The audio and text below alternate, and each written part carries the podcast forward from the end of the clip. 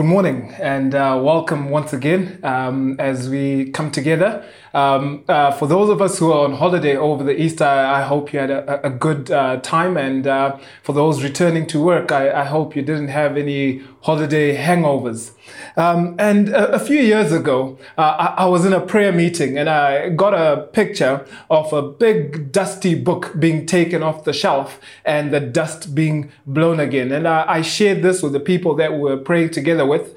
And um, I felt that the Lord was saying that it was time for us to blow the dust off the book of Acts. And for those of us who are unfamiliar with the Bible, the book of Acts is uh, the, the only and the earliest narrative that we have of what life was like uh, in the early Christian community over the first uh, thirty years. Now, we must not assume as we come to the book of Acts uh, and look at its narrative that it's like uh, looking at some old family photos, as it were. And now I know that there's some amongst us who, who might not remember this experience of having uh, folders of, of physical photos uh, called photo albums, where we kept our uh, our old family photos, and some would be very dim, uh, discolored black and white, or uh, just the early color. And I remember the feelings that you'd get as you looked at these photos. They might be mixed for some, but uh, for me, there'll be warm, fuzzy feelings, nostalgic, sentimental. And we can be tempted to approach the book of Acts uh, in that attitude. But I must be clear that as we come uh, to the story of Acts, we're not coming to be uh, nostalgic or to be sentimental, but in fact, the book is alive. It is uh, living color. It's not just about us remembering what God did back then or the good old days, uh, but it's about what God did back then and is still able and in fact eager to do in our day today. And I, I, I really want to encourage for those who might not uh, identify as Christian, that uh, as you come to the book of Acts, uh, I want to be clear that as Christians throughout the ages, we have always been open uh, about what we believe and what we do. Uh, not only do we welcome, invite, uh, and encourage uh, uh, inquiry, uh, we, we are very open about our acts and beliefs. And so even as you uh, listen to what I'm saying today, uh, I just want to uh, plead with you to set aside uh, any uh, presuppositions uh, that you might carry, uh, things that you have experienced in the church, things that might have caused you to doubt or reject Christianity, and in fact to make an inquiry for yourself from what is written uh, about these early Christians. Having said that, let's get into our text for today. We're in Acts chapter two. We'll be reading from verse forty-one to verse forty-seven. But if I can just give us a brief reminder of where we were from last week, is that uh, we had pre- uh, Peter uh, preaching to a crowd of devout Jews from all over the world. And something extraordinary had happened to attract their attention. And Peter explained what had happened. And then he also to- talked to them about Jesus and who he was, what he had done in dying and being raised again, and being lifted up to God's right hand, and invited them to put their faith in Jesus, that they would be forgiven of their sins and that they would receive God's promised blessing of the Holy Spirit. And so this is where we enter our text today. It says that, so those who received his word were baptized, and there were added that day about three thousand souls.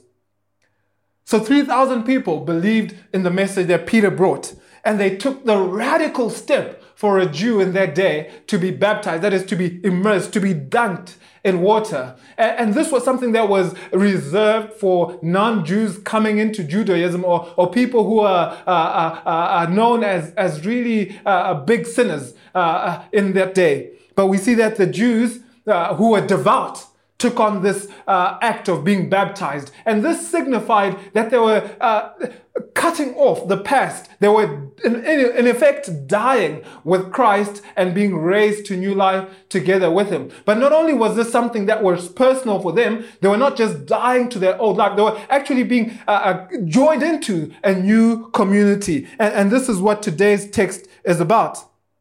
And we continue reading in verse forty-two. It says that, and they devoted themselves to the apostles' teaching and the fellowship, to the breaking of bread and the prayers. And awe came upon every soul, and many wonders and signs were being done through the apostles. and all who believed were together and had all things in common. And they were selling their possessions and belongings and distributing the proceeds to all as any had need. And day by day, attending the temple together and breaking bread in their homes, they received their food with glad and generous hearts, praising God and having favor with all the people. And the Lord added to their number day by day those who were being saved. As we look at this passage, we won't have time to go into depth in each point, but I'd like to briefly highlight uh, five aspects, five things about the early church that distinguished them from their community. And these are not just five things for the early church, but would I suggest that these are five things that are applicable to every church, whatever geography and whatever time. These are to be things that are found within the community. These are to be things that the community of believers commit themselves to. These are things that are uh, to be found within their everyday life, to be replicated, nurtured, and indeed treasured, uh, even within one tribe as a church. And the first and foundational thing is that they shared one faith. Verse forty-one says that they received Peter's word, and from now on, they will be referred to as believers, as disciples, as brothers. And now we, I want you to notice that uh, it doesn't say that they agreed to what Peter said. It doesn't say that they took it on and they analyzed it. It says that they received. And this act of receiving, what I'm calling faith, is when we take the word, when we take that which has been spoken and, and believe in it, treasure it in our hearts, and not just believe in it, but begin to act on it. It changes the way that we live. Now, faith is not about saying a prayer or attending to some religious ritual. Uh, we see that they reoriented their lives. They reoriented their priorities. Priorities. Faith in the Bible is powerful because it unites us to Christ, but not only to Christ, it also unites us to the community of those who share this faith with us. Faith is not about you making a commitment or resolution to, to do better or to try harder or to live differently, but it is about accepting what Christ has done for you, what Peter had just described to these Jews, that Jesus was crucified and that he rose again and that now he was at the right hand of power. He reigned over all things and that he would return to judge the living and the dead. When, when you believe this, when you accept it, when you receive it in your heart and it changes, changes you. Faith is like lighting a fire. When you light a fire, you expect that you have heat and you have light. And this is what Christ comes and does in you. His, his heat and his light reflect and they come out of you into the world around you. And this, my friends, is exactly what we see happening in our text because it affected the way they lived their lives. Faith also means that you, you don't uh, uh, uh, become part of this community uh, through hereditary means to say, well, I'm, I'm from a Christian country. Of course, I'm a Christian. I'm from a Christian family. Yes, I grew up. I, I was in this or that church. I've got, I've got Christian parents. They're devout. I, I went to a Christian school. None of this is faith. Faith is hearing, believing, and acting on the word. And I, I want to ask you this morning, have you received this word? I'm not asking you about your background. I'm not asking about the pedigree of your family in the church. I'm asking you as a person, have you received and have you acted on this word?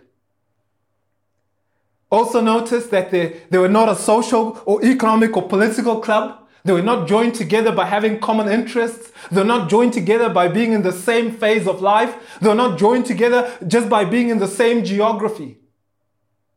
No, friends.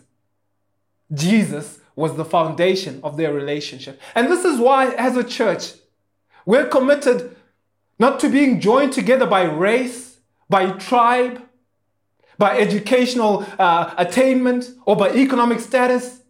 In fact, we, we get very worried when we've got a homogeneous group in our community because the foundation is faith. And friends, anyone can believe in this Jesus. Now, the next thing that marked them was their one devotion. Notice in verse forty-two, it says that they devoted themselves. Now, you might think it's unnecessary for me to point out that they is in the plural. But in, in today's world, where individualism reigns, where self has got the priority, where people describe becoming Christian as, as receiving Jesus as my personal Lord and Savior, where many feel that it's, it's, it's an option to live this Christian life alone, like Wolverine from the, the X-Men movies say, I work best alone. Yet this is foreign to our text, where people are described as being saved and added, two sides of a sandwich. They go hand in hand. The next thing is about them being devoted. And this word means that they were continuously, and, and one commentator puts it, obstinately, gave themselves over to the activities that we're doing. They persevered in them. They didn't do it because it was easy or, or convenient, but because Christ had become precious to them and they were filled with His Holy Spirit. Luke lists four things that I'm not going to spend a lot of time in because you'll find a message from earlier last year that goes into detail. But these four things are that they devoted themselves to the apostle teaching. Now, this was not a, a general devotion to the Bible or, or to the law. The Jews of that day would have been devoted to the law in various ways. They would have had it written on their doorposts. They would have had it on their clothing. They would have uh, listened to the reading every Sabbath day. But they were not just devoted to the law as it was in their day. They were devoted to the apostles' teaching because the apostles were teaching them about Christ. The apostles were committing to them what Christ had taught them about Himself and about the kingdom of God. And now there were new implications because He had risen from the dead. There were new implications about who they were in Christ. There were new implications about His sovereign rule over all the world and how that would affect the way they were living in that day.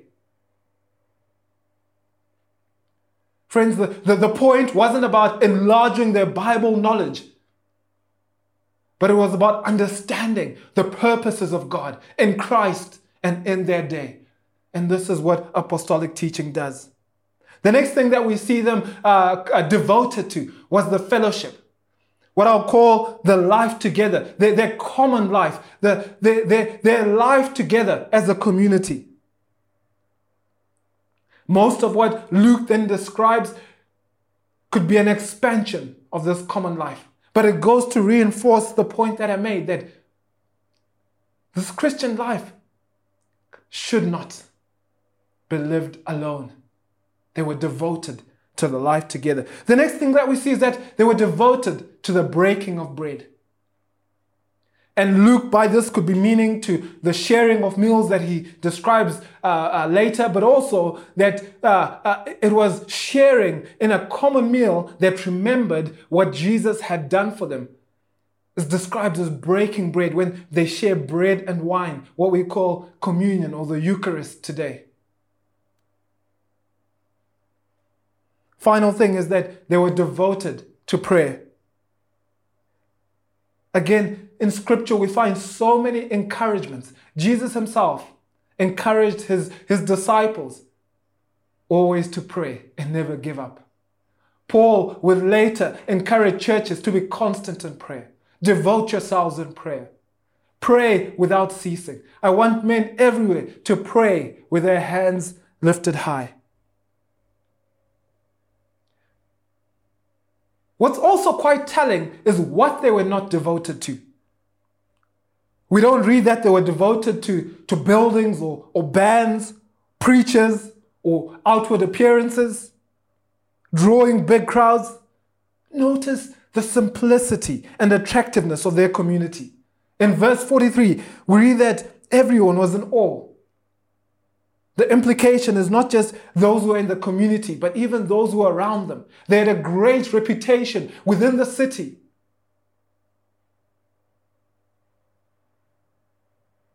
Bible teacher John MacArthur says this: they weren't awed by the church because of its buildings, programs, or anything reflecting human ability, but by the supernatural character of its life. Such an effect should be produced when the spiritual gifts are properly operative. Now, if we're honest, in many places, non-believers can hardly be, be, be said to be viewing the church with awe. At best, with apathy. At worst, with mistrust and ridicule. But could it be that those of us who are within the community also don't view this community with awe? Could it be that we also have, have lost the awe of our common life together?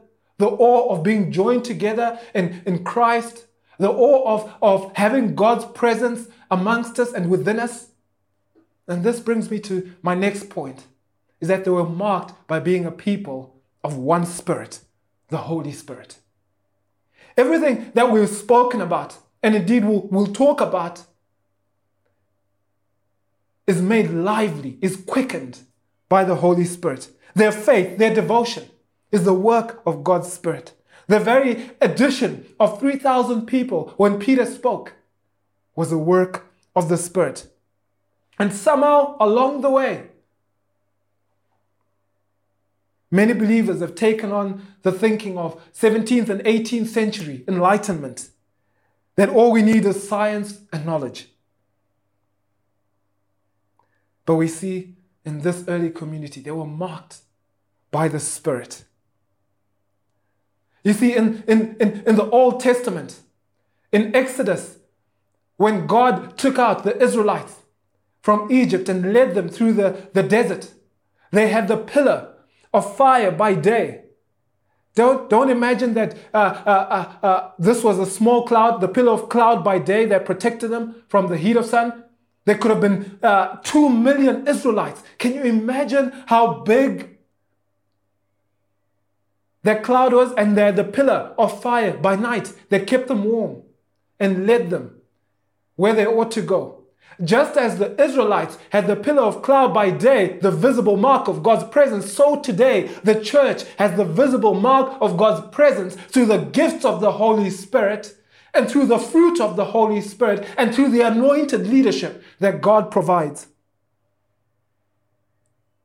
And in Acts, Luke describes so many works that, that were signs that pointed to God and wonders that, that were miraculous uh, acts of power. Healing of crippled people, raising of the dead, expelling of, of evil spirits that were uh, oppressing people. And you might say, well, that's all, that's all well and good for the Bible times or the apostles there. Can we expect that today? Yes. One guy called Dave Devenish, who some of us personally know, he tells this story. He says that I was teaching a course on healing and deliverance when a brother who had been a missionary in East Africa brought a woman to me for prayer. She was suffering from terminal cancer and had not been given long to live. I first prayed for her in tongues, and the brother later said to me, "Did you know you were praying for healing in fluent Swahili?" I had no idea, of course.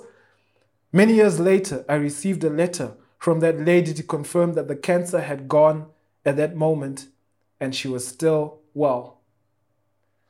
We know Dave Devenish is an ordinary man, doesn't speak Swahili, is British, former banker. Nothing extraordinary about him except that he is filled with the one Spirit. Friends, today there are many testimonies from around the world of what God is still doing in our times and in our day. And the church is to be marked by one Spirit, the Holy Spirit. And one of the things that the Holy Spirit does, brings me to my next point, is that he produces love, the one love. So, so far we've spoken about the one faith, the one devotion, the one Spirit, and now I want to speak about the one love. If we could distill everything about their common life together, if, if there was only one word needed to describe it, it would be love. In fact, the Bible teaches us that the goal of Christian teaching, the goal of Christian living is love. And this is in First Timothy one five. It says that the aim of our charge is love. One commentator says this: the Jews had a tremendous custom of hospitality during any major feast like Pentecost. Visitors were received into private homes, and no one could charge for giving a bed or a room to a visitor or for supplying their basic needs. The Christians took this tremendous feast-time hospitality and made it an everyday thing. Friends, the one love went beyond what was expected, even within their cultural expectations. Africans are, are known for being hospitable, for welcoming people into their home and, and sharing their food. I remember growing up, you know, when we were having a meal with meat, one of the, the things that you didn't want to hear was a knock at the door. Because you knew that when that visitor comes in, my mom would take all our plates and begin to portion out. And this was just African hospitality. Friends, when, when the Holy Spirit has come and created a new community, we have love that even goes beyond what's the cultural norm or expectation within our community. This marked them out, this distinguished them even among the hospitable Jews. Some of us will, will remember Bob Marley's song, "One love, one heart, let's get together and feel all right." And Bob Marley, it's a, it's a lovely, wonderful song, but he, he's talking about getting together and feeling all right. Friends, we, we see in this love, it's not just a feeling, but it, it works out practically. It was a love that not just affected their emotions, but affected their wallets. Here we see true love that's active, not passive. It was marked by unprecedented hospitality, by un- unknown, uh, practical and, and sacrificial generosity, and a deep commitment to relationship. In verse forty-five, it says that they were selling their possessions and belongings and distributing the proceeds to all as any had need. And that term that's used for their possessions and their belongings, it could refer to land and property. And I know that's a thing that cuts the heart even within Kenya, where land is so prized. That someone would be willing to say, well, I've got a piece of land in, in Nakuru. I've got a piece of land in Naivasha. I've got a piece of land in Westlands. But hey, you don't have school fees. I'm going to sell that piece of land and provide for your school fees. Hey, you've got a need. You, you've got a relative in, in hospital. Wow, the hospital bill is so big. We're going to chip in.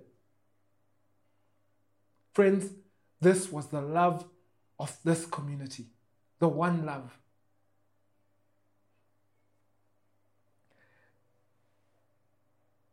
And as I finish up, I've spoken about the one faith, one devotion, one spirit, one love.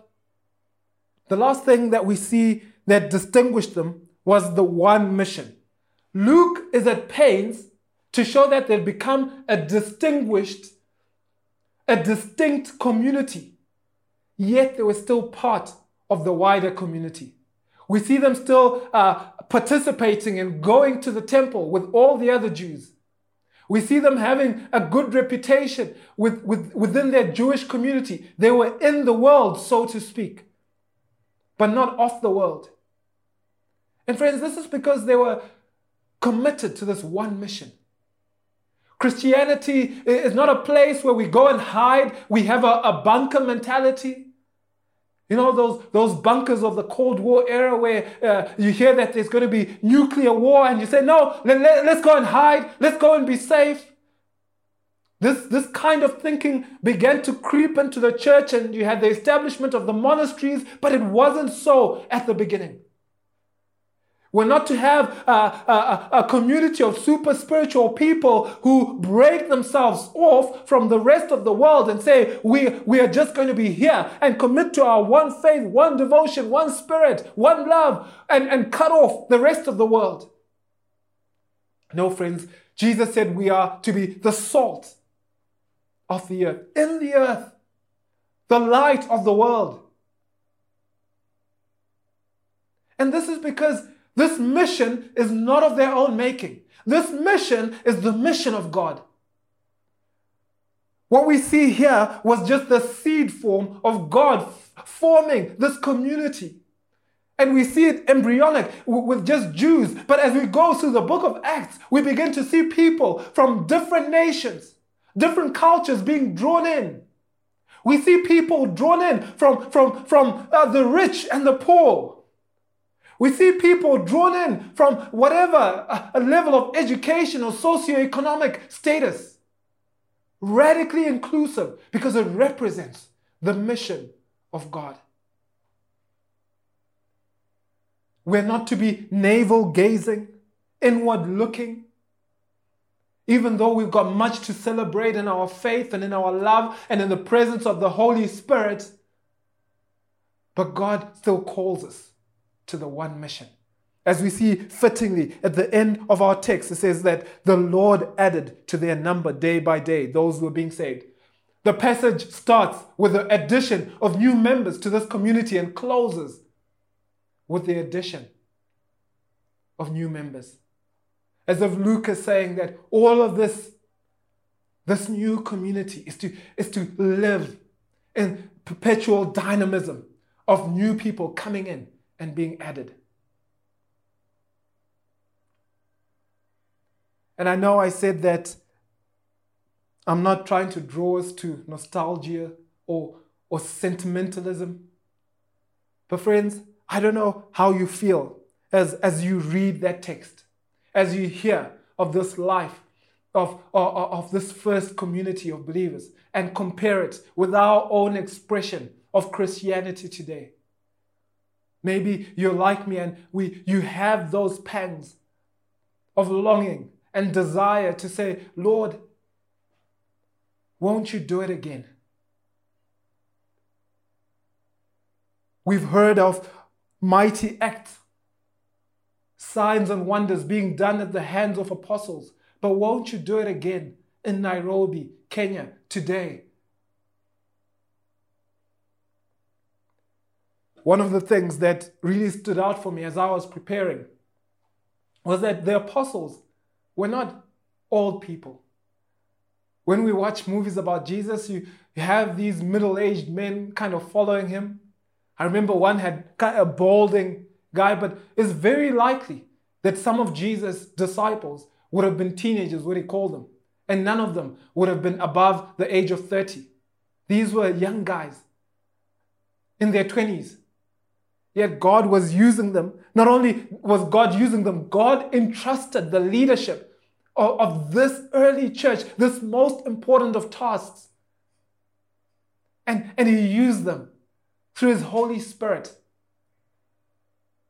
And I, I look at the young people of our city. I look at the young people of our church. I look at the young people of Africa. And I say, God, won't you do it again? We're in a culture that, that looks down, that sometimes can look down upon youth. But here we see youth being honored by God and used for his purposes. And I said, God, won't you do it again? Won't you, won't you do it again? Establish us again in that one faith. Cause us to be a people again of one devotion. Cause us to be a people again who are marked by your Spirit. A people who are marked by radical, sacrificial love. And who are marked by your mission. If you agree with me, why don't you just say Amen as we close? Amen.